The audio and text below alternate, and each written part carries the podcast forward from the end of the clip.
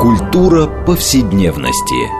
Здесь мы говорим о том, что формирует и наделяет смыслом наше прошлое, настоящее и будущее. Ведущая, главный редактор издательства «Новое литературное обозрение» Ирина Прохорова. Культура повседневности. Программа предназначена для лиц старше шестнадцати лет. Здравствуйте! Мы продолжаем цикл передач под общим названием «Культура повседневности». Напомню нашим радиослушателям, что эта программа посвящена разнообразным темам, связанным с нашими ежедневными практиками, различными укладами жизни, всему тому, что мы часто пренебрежительно называем бытом. Однако наша программа стремится показать, что многие стороны повседневной жизни являются важнейшей частью культуры и во многом предопределяет и формирует ее развитие. А сегодня мы поговорим об очень важном сюжете, теме, которую, кажется, мы серьезно никогда не поднимали в программе, а именно о домашних животных, наших питомцах. Почти у всех у нас есть кто-нибудь, либо птичка, либо кошечка, либо собачка, а может быть еще какие-то более экзотические животные. Так вот, какую роль они играют в нашей жизни, как мы к ним относимся и вообще, если это проблема, проблема А, людей и их домашних животных. Да? Вот, вот темы отцов и детей мы часто обсуждали, а вот проблему а, животных, наших питомцев и, и, собственно говоря, людей, их взаимоотношения, а, мы как-то игнорировали, нам в голову не приходило, что здесь могут быть проблемы. Так вот, мы сегодня поговорим об этом, отталкиваясь от очень важной книги, которая выходит в ближайшее время. Книга называется «Рынок удобных животных», и ее автор Катя Крылова. И вот сегодня мы поговорим о домашних животных, прежде всего с автором книги. Она куратор, искусствовед, теоретик современной культуры, магистр искусств Лондонского университета Голдсмит и аспирант Новозеландского центра изучения взаимоотношений людей и животных в Кентерберийском университете.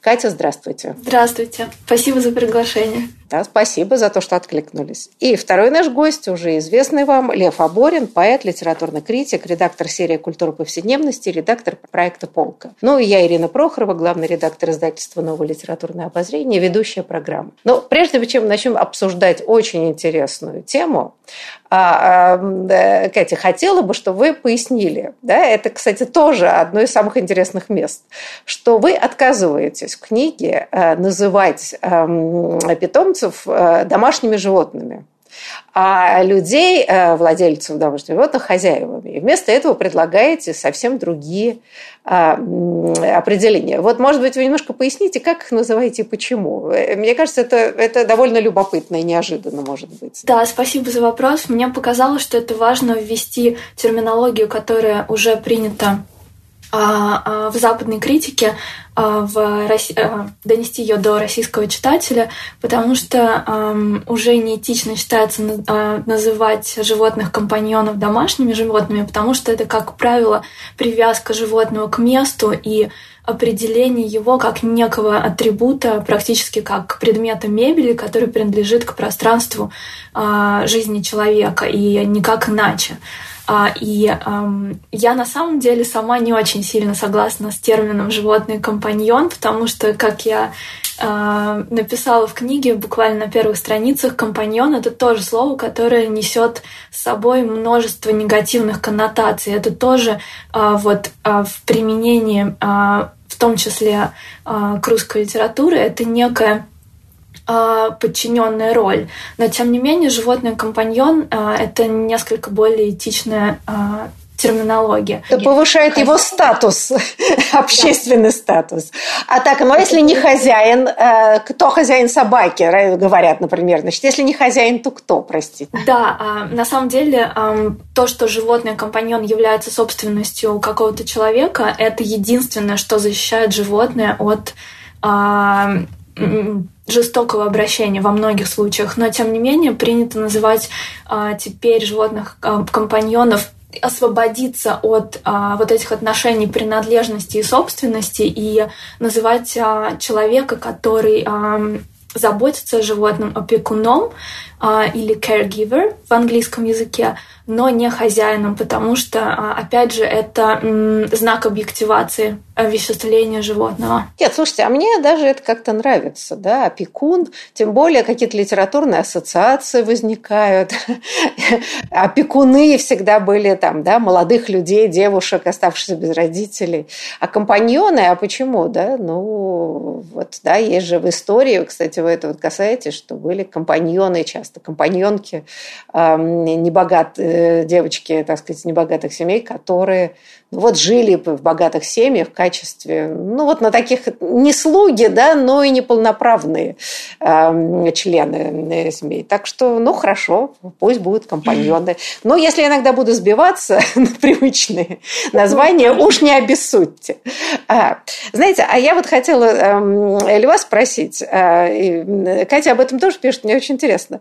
Я, когда читала книгу и, и сразу как-то вспомнила, ну, я бы сказала, эту, я не знаю, вирусную эпидемию котиков а, в, в интернете. Причем я как-то даже вот не сразу поняла, когда это возникло. А, и это продолжается, и, и просто, если это раньше было как-то предметом каких-то снисходительных насмешек, то сейчас и даже самые забубенные интеллектуалы этих котиков в огромное количество выкладывают. Вот, Лёва, с вашей точки зрения, вот какой социальный феномен за этим можно? Котики – это очень сложная история, потому что, мне кажется, эпидемия, если это так называть, длится уже с тех пор, как в интернете стало возможно быстро загружать полноразмерные картинки и тем более видео. И, в общем, даже известно, что именно какие-то случаи несправедливого и жестокого обращения именно с кошками вызывают повышенный гнев у интернет-пользователей. И, как они говорят, в случае даже каких-то социальных действий и коллективной травли обидчиков, cats are serious business, да, то есть с котами так просто шутки плохи, и э, нельзя э, безнаказанно их обижать. Я думаю, что это все на самом деле довольно сильно связано с э, феноменом кавайности, который ему была посвящена одна из книг «Культуры повседневности» японского культуролога Инухико Ёмото. Я, насколько помню, Катя ссылается на эту книгу в своем исследовании, и так получилось, что кот – это мило, да? Кошка – это милое животное, которое тем более переросло свою сугубо утилитарную функцию мышеловства, да, и, э, ну, в общем, охраны дома от грызунов, поскольку грызуны в большом городе сегодня – это не проблема, э, да, а кошка занимает вот роль именно такого э, компаньона для радости, да, э, животного не слишком прихотливого, явно менее прихотливого, да, чем какой-нибудь варан, и во многих отношениях, чем собака, с которой надо гулять, особенно если это крупная собака, да, там, мыть ей лапы, гулять, следить за тем, чтобы она никого не покусала и так далее. Вот эта известная кошачья самодостаточность в сочетании с кошачьей милотой, наверное, это вот то, что делает кошку именно таким символом э, прекрасного, удобного, милого, желанного животного. Слушайте, ну вот я тут э, Кате хочу обратиться, может, Лёва, добавите, но все-таки кошки а, в народной мифологии а, совсем не mm. просто, а, значит, так сказать, у них утилитарное предназначение ловить крыс и всяких грызунов. Все-таки кошка всегда играла очень важное значение. Вот, да. Она либо при ведьмах, да, либо она там прорицатель, или еще что-то, начиная с Древнего Египта. Кошка очень такое сакральное животное. Нет ли вот как бы за всем этим увлечением милотой, действительно, у кошки симпатичные, там, как они лежат, какие-то невероятные позы и все прочее, нет ли за этим все-таки остатков вот этого мифологического сознания, которое кошек чтит? Катя, как вы считаете? А, я боюсь, что уже не так много остатков а, а, этих торжественных ролей кошек а, а, в интернете. Мне кажется, что Лев здесь а, прав, и кошка — это наиболее приятный посредник. Вот если помните, у меня... А, может быть, вы застали этот момент, когда появился интернет, мне было восемнадцать лет, и я помню а, этот страх при общении с незнакомцами, а, и у меня было всего лишь несколько друзей а, в интернете, и у многих из них были аватарки в виде кошки, и а, это немедленно располагало а, к общению, это некий, а, некое вызывало все-таки доверие.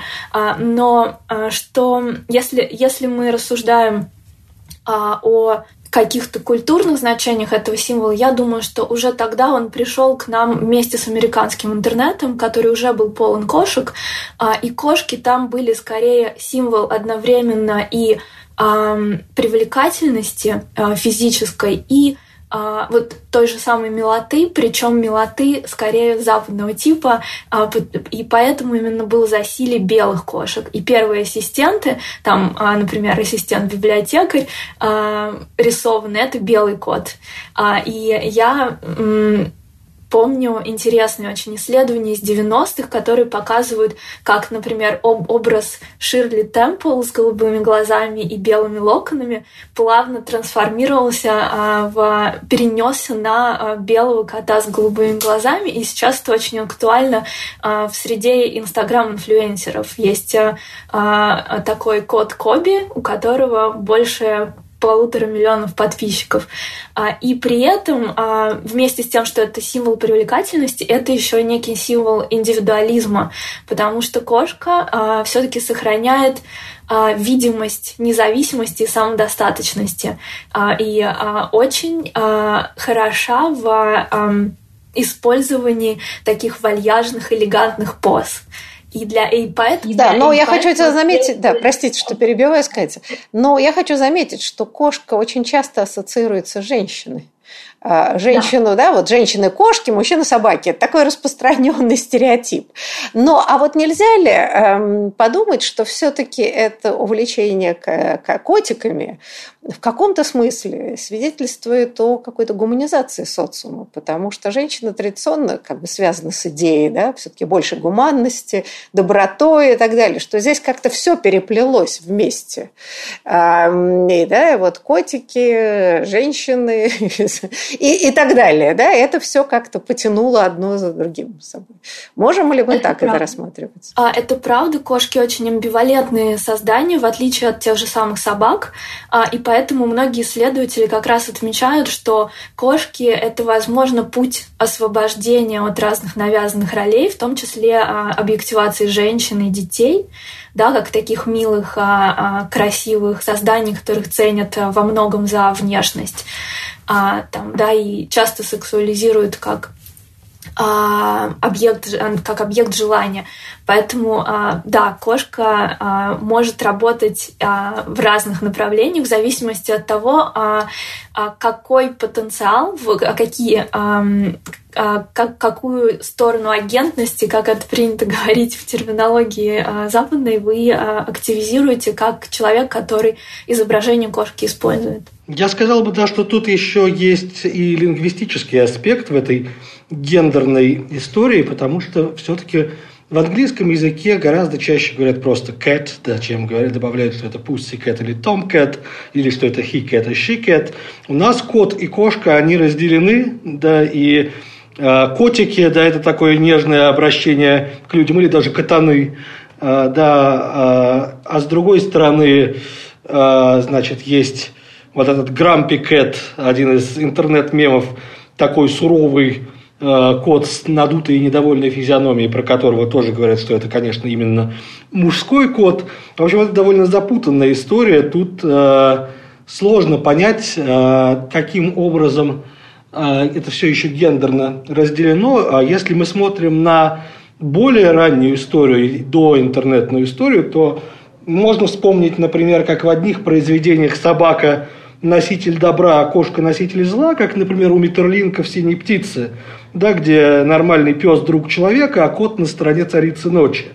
А с другой стороны, в каком-нибудь, в каком-нибудь э, другом нарративе, более романтическом, например, у Гоголя в «Старосветских помещиках», кошка – это одновременно животное чистое, прекрасное, которое, в отличие от собаки, не нагадит, не напачкает, и его можно держать дома, но она же связана, как мы помним, со смертью, и увидеть кошку значит увидеть предвестие своей скорой кончины, да, то, из-за чего умирает героиня гоголевской повести. Знаете, но вот мне кажется, что важно в книге рассматривается, да, это меняющееся отношение к животным, домашним животным, простите за старый сленг, я все-таки буду так говорит, но компаньоном. И э, все-таки традиционное их предназначение, да? Ну, потому что одомашнивание животных – это соответственно, мы понимаем, да, уходит тысячелетие.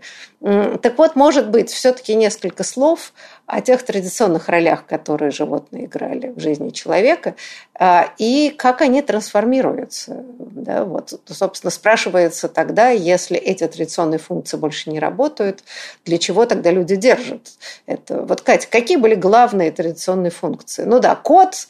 Соответственно, если мы можем говорить, особенно в крестьянских, да, где вот они ловят мышей, соответственно. Если не ловят, плохо этому коту. да. да, домашние животные – это на самом деле довольно… Э, животные компаньоны, сама себя поправлю, это э, очень… Э, свежая история. Не было принято держать животных компаньонов просто для компании. И это признак городской культуры как раз. И мне показалось важным именно рассмотреть, что происходит с такими известными нам животными, как кошки и собаки, с,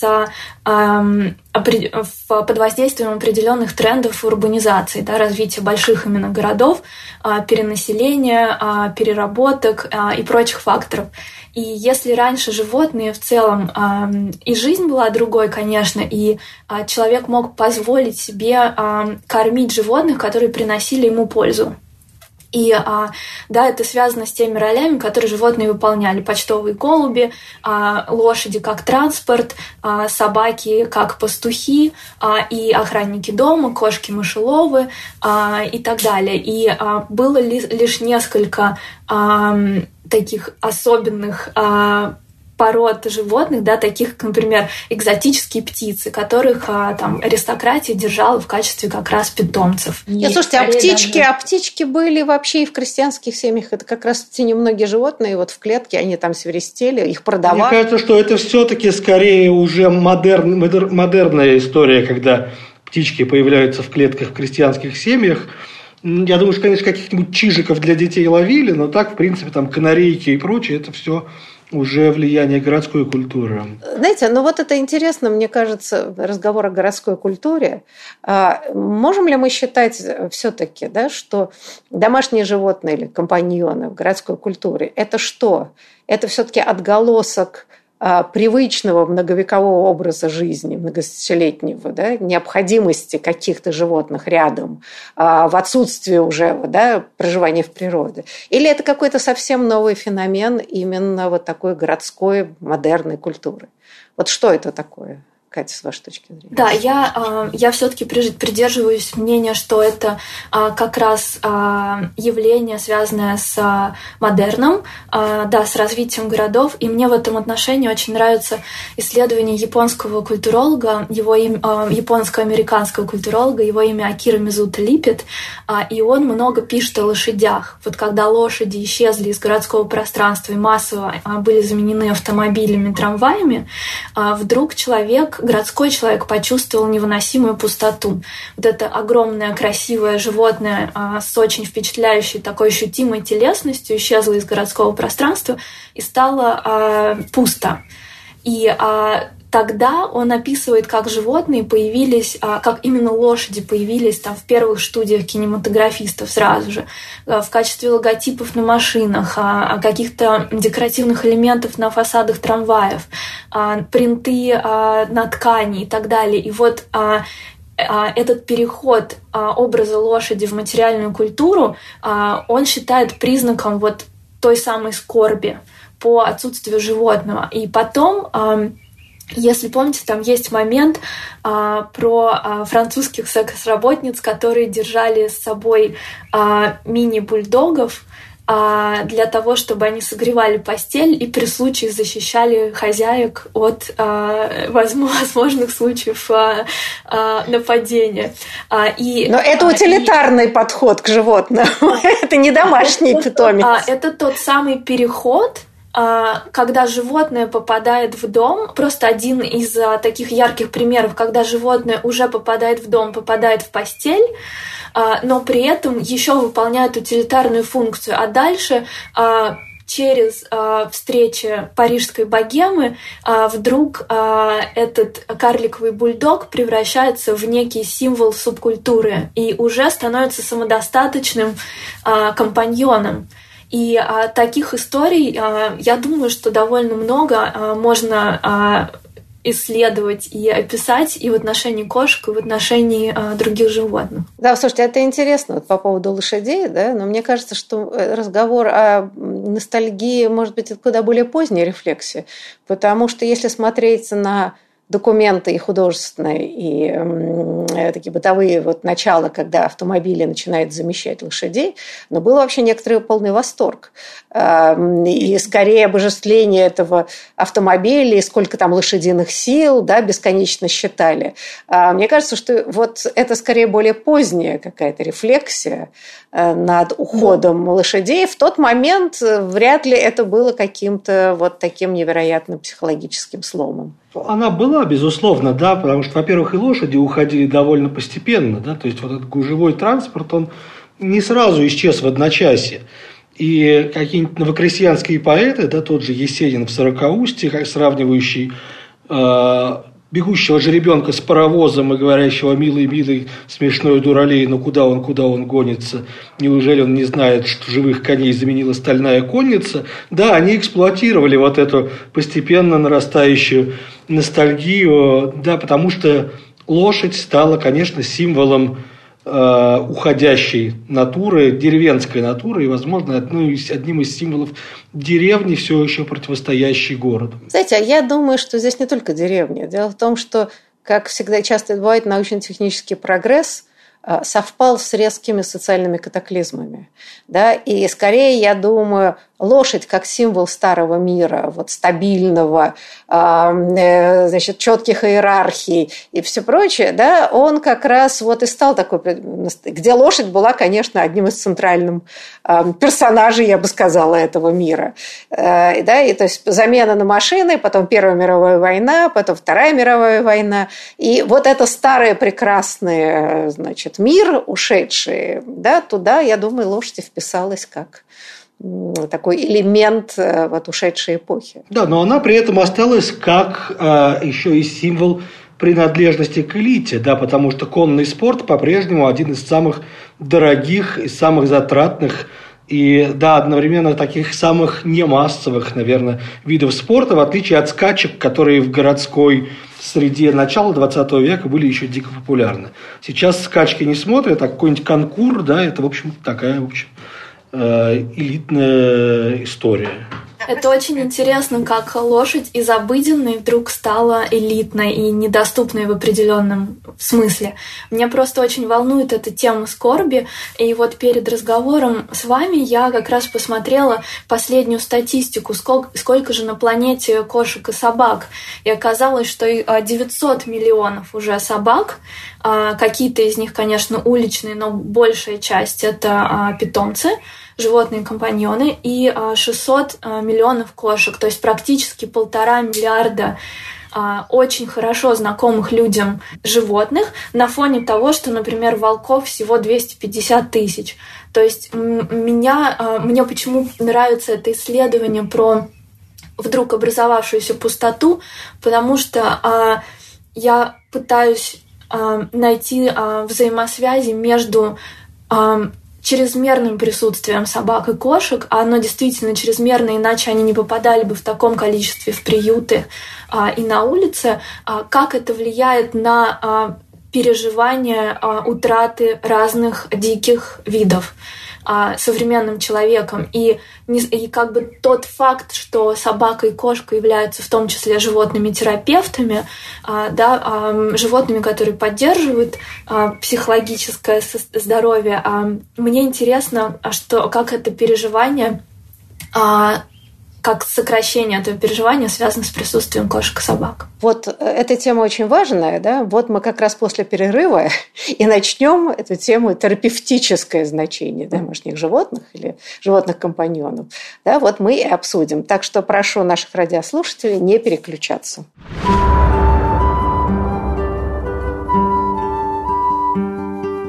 Здесь мы говорим о том, что формирует и наделяет смыслом наше прошлое, настоящее и будущее. Культура повседневности. Мы продолжаем нашу программу э, в рамках проекта «Культура повседневности». Напомню нашим радиослушателям, что мы сегодня э, говорим о наших домашних животных, о том, что они значат в современной жизни, э, каковы проблемы встают перед э, их хозяевами, э, как мы вообще относимся к домашним животным, насколько мы понимаем степень ответственности э, перед ними. В общем, такой большой круг вопросов, как мне кажется, э, мало обсуждавшихся в нашей стране вообще. Вот мы попытаемся эту тему начать. И я напомню, что мы в нашем разговоре отталкиваемся от недавно вышедшей книги автора Катя Крылова. Книга называется «Рынок удобных животных». И он, собственно, и посвящен домашним животным и очень специфической роли и значению питомцев в жизни современного человека в рамках городской культуры. Вот. И напомню нашим радиослушателям, слушателям, что гости нашей программы – это сама Катя Крылова, куратор, искусствовед, теоретик современной культуры, магистр искусств Лондонского университета Голдсмит и аспирант Новозеландского центра изучения взаимоотношений людей и животных в Кентерберийском университете. Второй наш гость, хорошо вам известный, это Лев Оборин, поэт, литературный критик, редактор серии «Культура повседневности» и редактор проекта «Полка». Я Ирина Прохорова, главный редактор издательства «Новое литературное обозрение», ведущая программы. Ну вот, собственно, мы начали сам перерывом озвучивать учили тему, а именно домашние животные как антидепрессанты, назовем это так, да, их терапевтический эффект. И об этом, надо сказать, уже ведь все-таки вот об этом разговоры идут давно и довольно много как бы, да, исследований на эту тему. Вот давайте, может быть, мы затронем этот вопрос. Ну, давайте мы немножко Леве дадим слово. Катя, потом к вам снова вернемся, вы... В общем, эту тему разовьете. Да, Лёва, вот что значит домашние животные с точки зрения их терапевтической сущности? Ну, тут я буду опираться, собственно, на книгу Кати, потому что в ней очень все это хорошо рассказано. Ну, понятное дело, что речь, наверное, не идет о таких вещах, как там, условно говоря, кошка пришла и легла на больное место, и сразу все прошло. Да, это, это, да, самые, это самые типичные разговоры, рассказы кошатников. Да, да, это, это такие народные, народные фамилии, да. О том, как... Нет, речь здесь идет о, в первую очередь, психологической терапии. Да, и э, Катя в своей книге, я не, не хочу за нее говорить, да, я просто, наверное, как-то обрисую и потом попрошу ее эту историю развить, говорит о том, что вот именно состояние современного городского человека, часто живущего в одиночку, да, часто э, не имеющего возможности позволить себе крупное животное просто по причине своих э, жилищных условий, да, выгорающего, перегорающего, измученного, да, постоянным стрессом, вот для... такого человека животное, причем именно небольшое и даже специально выведенное для этой цели, является таким живым антидепрессантом. Но подробнее, мне кажется, нужно уже спросить у Кати. Ну вот мы Катю спросим про животных антидепрессантов. Да, психологическая роль животных с точки зрения поддержания хорошего настроения и здоровья, эта тема обсуждается давно, где-то с тысяча девятьсот шестидесятых годов.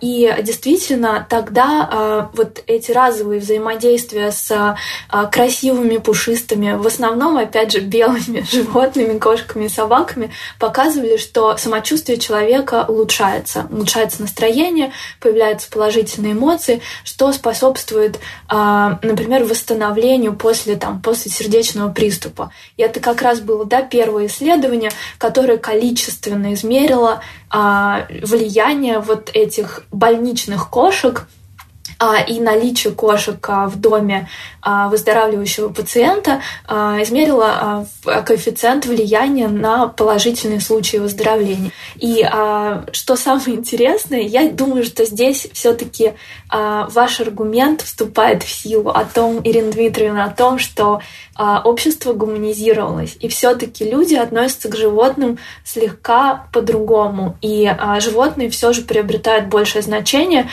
Не зря для многих людей кажется так естественно называть их братьями, сестрами, дочерьми и сыновьями. И плохое самочувствие животного, например, или какой-то инцидент воспринимаются очень болезненно. И вот в этом плане я понимаю, почему исследования, например, две тысячи десятых годов уже не подтверждают эту абсолютную закономерность положительного влияния наличия питомца на самочувствие человека. То есть все зависит от условий. Если действительно что-то происходит с животным, животное в том числе, да, как и человек, стареет, подвержено всяким болезням, либо может случиться... опять же, непредвиденная ситуация, когда человек теряет работу, теряет возможность жить вместе с питомцем. Это все очень сильные стрессовые факторы. И в этом случае человек переживает по поводу животного гораздо сильнее, чем если бы он переживал за свое состояние, да, будучи одиноким совершенно. И вот в этом плане наличие питомца, о котором нужно заботиться, но нет такой возможности, может влиять как раз негативно. Знаете, но ну, ну, ведь, да, вы в книге приводите много примеров, но это стало вообще распространенно, да, вот терапия. Есть там арт-терапия, да, когда, например, особенно с детьми, да, очень много этим занимается, это помогает. А вот есть терапия с животными, да, и вот, там, сказать, приводят животных там, больным детям, которые болеют всякими, да, сложными заболеваниями хроническими. Особенно, там, я знаю, например, лошади, которые очень положительно влияют на психическое и психологическое состояние больных детей и так далее. Но э, на самом деле, вот мне просто интересно, я совершенно эту сферу не знаю, это действительно помогает? Или, э, ну, то есть, конечно, это не заменяет врачебное, это, это действительно помогает? Да, это действительно помогает, и вы здесь э, очень важный аспект подчеркнули, что это животные, э, э, которые обучены, да, ассистировать врачу-терапевту, это не животные, которые принадлежат человеку в качестве животного компаньона, которому он берет на себя обязательство заботиться, да, допустим, в течение пятнадцати лет. Это собаки, которые приходят, например, на сеансы группового чтения к детям и помогают им общаться друг с другом более открыто, или животные, которые помогают в хосписе раковым больным. Это действительно так, потому что они источник положительных эмоций, к ним приятно прикасаться, они демонстрируют удовольствие от контакта с человеком. Это очень важно для поддержки психологического настроя. При этом, если я правильно понимаю, да, то каких-то доказательств именно физиологического улучшения здоровья, если человек плавает с дельфинами, нету. Как раз, как раз есть. А, да, и, а, но эти, эти исследования, а, так скажем, в них очень много неизвестных, а, и они не всегда а, дают те же самые корреляции. Но такое... А, Такой показатель действительно есть, и опять же подчеркну, что это связано со взаимодействием с животными, животными, которые человеку не принадлежат. Вот это встреча с незнакомым животным, который проявляет к нему интерес и выражает удовольствие от общения, это действительно помогает и положительно влияет. Другое дело питомец, о котором человек должен заботиться в течение а, нескольких а, лет, и а, которое а, иногда бывает тоже в плохом настроении.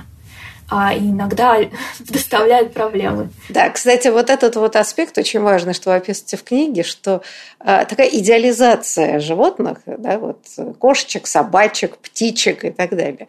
А вот нельзя ли сказать, что при всем, так сказать, вот таком... Э, ну, явно, да, вот тренде на гуманизацию общества, и недаром же все общество защиты животных, которое даже в нашей стране начинает развиваться, что, что относиться жестоко к животным – это совершенно невозможно, неподобающе и так далее, что совсем недавно было не так, да и никто внимания на это, собственно, не обращал. Но здесь вот, вот сейчас я хотела как-то правильно сформулировать вопрос. Не, не, вот эта вот гуманизация, не если она поверхностная, потому что все-таки э, не рассматривали мы животных как игрушки. К сожалению, просто а, сейчас а, то, как а, рынок а, продвигает животных, это настраивает человека относиться а, более поверхностно к этим отношениям. То есть, а, если, а, например, открыть первый попавшийся журнал советов для женщин, там будет сказано, что если там, вы не, смо- не можете справиться с тревожностью, с расставанием, с, там, например, с любимым человеком, заведите питомца. Э- эти советы дают сплошь и рядом, и у человека есть ожидание, что да, он купил кошку, и сейчас все его проблемы решатся чудесным образом. Кошка будет... Будет кот, будет кот ученый, будет да, песню заводить, гуляя вокруг дуба. Приблизительно вот так. Да, простите. По, ничего, по этому поводу есть а, а, такая смешная концепция, которая, кстати, обсуждается часто а, в а, связи с фантазиями об идеальной любви. Это так называемая безусловная любовь а, животных-компаньонов к своим а, людям. При этом действительно бывают собаки-социопаты а, и очень злые а, а, кошки, которые а, буквально могут разрушить дом. А, и не случайно очень многие а, домовладельцы не сдают квартиры людям с животными. Это а, показывает обратную сторону жизни с ними. А, и а, вот та гуманизация, о которой я говорила, это скорее... С одной стороны, некоторым людям удается построить действительно специфические отношения с животными, уважая их самость. И они находят в отношениях с животными что-то, что они не могут найти в отношениях с людьми. Но рынок, к сожалению, настраивает а, людей а, воспринимать животных как замену, иногда даже временную замену отсутствию а, значимого человека. И вот это большая проблема. Вы знаете, ну вот мне, я чуть-чуть отвлекусь от конкретно животных, хотела задать Льву и вам, Катя, вот какой вопрос. Значит, вот последнее время, и в книге у вас тоже это отражено, и не только ваши книги, значит, разговоры о городской жизни, о бесконечных стрессах, о выгорании, и это всегда, вот когда ты читаешь, да, есть ощущение, что вот опять же, был такой старый добрый мир, где стрессов было меньше, значит, все было как-то замечательно, а сейчас вот пришла эта городская культура, и все просто совершенно издергались. Но так, если чуть-чуть знать, как жили люди вообще относительно недавно, и мы сейчас говорим о крупных городах, да, то там вообще стрессов-то было намного больше. А если уж говорить, так сказать, то, как жили люди, например, в советское время, там, в коммунальных квартирах, в переполненных, значит, в ужасных бытовых условиях, возможности самореализации были весьма проблемные очень часто и прочее. И, и ничего, как говорится, никто не говорил о моральном, психологическом выгорании и прочих вещах. Мой вопрос. Вот эти бесконечные разговоры о стрессах вполне хорошей жизни, да? В общем, почти беззаботные на фоне предыдущих поколений. А вообще, это феномен чего? Вот, Лёва, с вашей точки зрения. Это изменение порога, я не знаю, боли, да, терпения, вообще что? Или какое-то заблуждение, ну, иллюзия? Нет, нет, мне кажется, это феномен той же самой гуманизации, когда, да, при том, что, безусловно, существовали огромные стрессы, связанные и с вообще, так сказать, внедрением модерной культуры, в том числе довольно часто насильственным внедрением, и с кучностью городов, и с рабочими стрессами, и с политическим режимом. Никакой развитой на том уровне, на котором это развито сейчас, психотерапии просто не существовало. Да, не было языка для этого описания. И многие смежные дисциплины, такие как психоанализ, например, были просто... под иногда гласным, иногда негласным запретом. И людям приходилось заниматься иногда довольно часто самотерапией. Самый разительный пример – это повесть Зощенко «Перед восходом солнца», где он буквально занимается сеансом психоанализа себя самого, чтобы выяснить, почему же он в депрессии, да, и докапывается до каких-то страхов своего младенчества. Понятное дело, что, наверное, какой-нибудь специалист сделал бы это гораздо менее болезненно и по-другому. Так что я думаю, что феномен выгорания, феномен усталости и нежаления себя – это было всегда какой-то... Язык ответа на эти феномены появляется, по крайней мере, в российском пространстве только в последние десятилетия. А, знаете, ну вот у нас как бы времени не так много осталось, но а, мы не поговорили об одной важной теме, это именно о том, как выглядят эти питомцы, да, и компаньоны. И вот то, что стало распространено, всякие, значит, гибридные формы и уменьшение, искусственное уменьшение размеров животных, вот эти карманные собачки, там какие-то, да, совершенно крошечные животные, которые люди носят с собой просто вот как действительно игрушку живую. Вообще, насколько это вяжется с гуманистическим отношением к животным? Вот, Катя, с вашей точки зрения, нет ли здесь какого-то парадокса? Да, к сожалению, это совсем не вяжется с гуманистическим отношением к животным, и как раз в этом проявляется во многом поверхностность вот этих установок на уважение прав и свобод животных. И я бы сказала, что вот эти чрезмерно миниатюрные собаки, да, которые платят своим здоровьем за свой размер, это на самом деле тот продукт, такой эрзац-продукт, который мы не подозревали, что хотели, пока не получили. А вот когда мы его получили, мы подумали, а как же это здорово иметь животное, которое, по сути, жвачка для рук.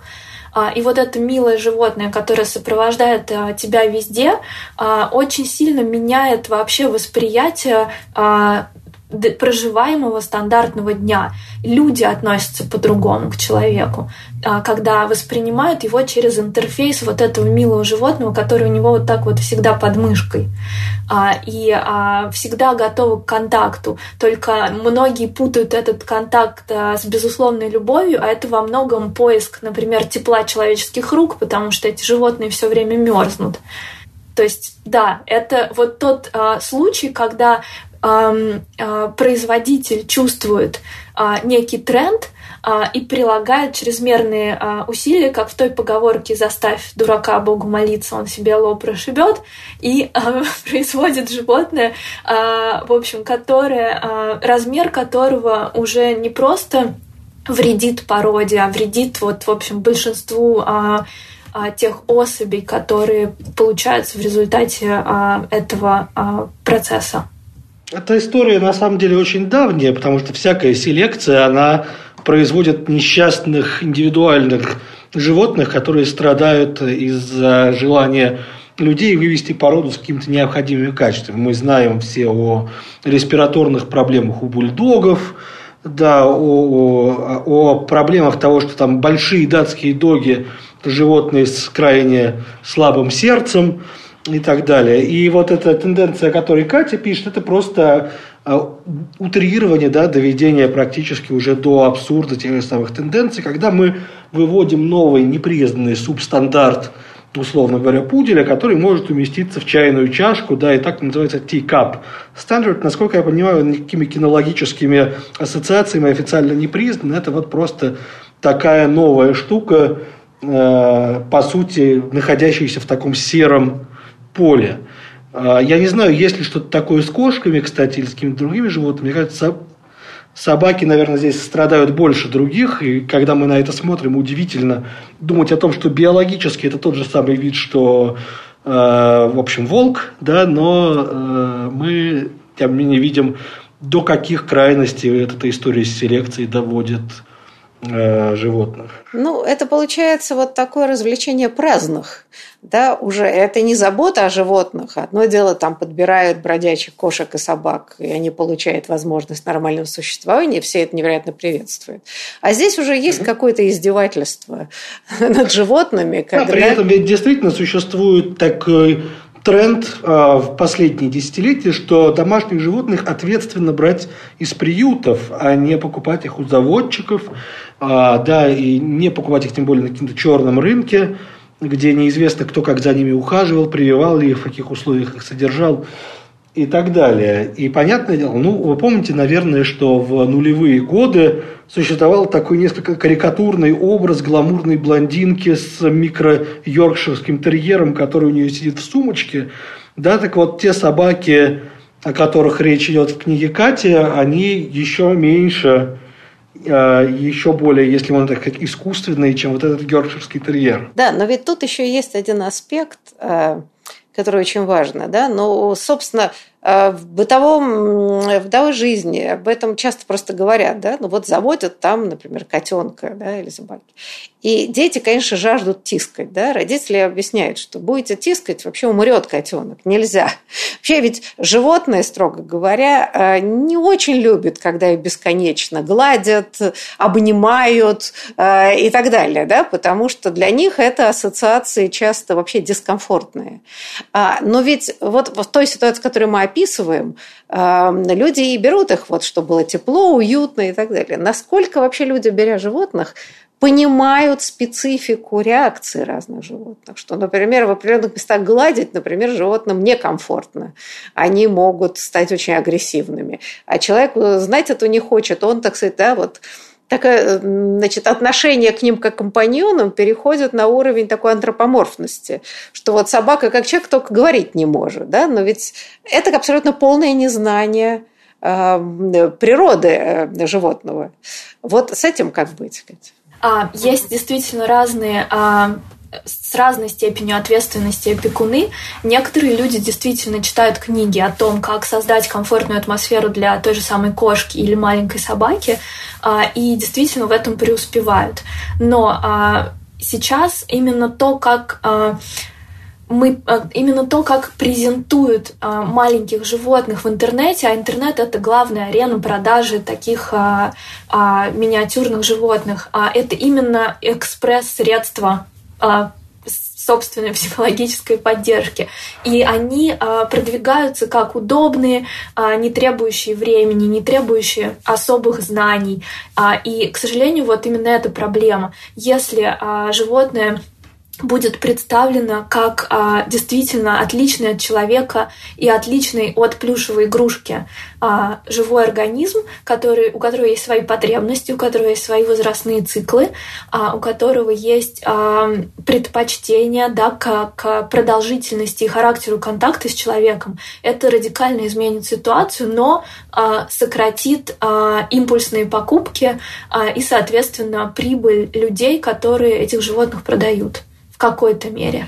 И, и, да, и, в общем, еще и всей индустрии вокруг этих животных, потому что им же нужны специальные корма, специальные э, домики и тому подобное. Мне, кстати, хочется здесь сказать э, в продолжение этого, что большая часть книги «Рынок удобных животных» она посвящена э, виртуальным компаньонам, да, физически несуществующим, а тем, которых, животным, с которыми мы играем в компьютерных играх, и на которых мы смотрим в популярных сериалах и фильмах, да, и что меняет само по себе наше представление о животности, о том, каким образом возможно взаимодействие. Все это начиналось еще в годы моего детства в виде игрушек тамагочи, которые время от времени попискивали в карманах у школьников, надо было срочно вынимать и там давать животному корм, а то оно умрет. И действительно, когда оно умирало, я очень хорошо это помню, эмоции были крайне э, высокие, да, то есть было горе как от натуральной потери э, питомца. Может быть, конечно, в меньшем масштабе, но я очень хорошо помню там плачущих своих одноклассниц, да, которые плакали, что у них умер тамагочи. Слушайте, вы знаете, вот мы открыли не ящик Пандоры, я бы сказала, мы подняли тему, которая оказалась неисчерпаемой. Да, а вот программа наша, к сожалению, закончилась. Но я полагаю, что это действительно начало большого и серьезного разговора вообще за отношение людей и животных, особенно, да, домашних животных. И как, я надеюсь, что наши радиослушатели вообще поняли, что это совсем... не такая идиллическая картина, как могло бы, значит, да, как мы себе иногда представляем, что здесь очень много проблем, которые возникают при, в тот момент, когда человек решил завести какое-то домашнее животное, которое мы теперь называем животное-компаньоном. Вот. Так что я надеюсь, что мы еще неоднократно встретимся. Я хочу поблагодарить наших гостей. Большое спасибо за интересный разговор и до будущих встреч.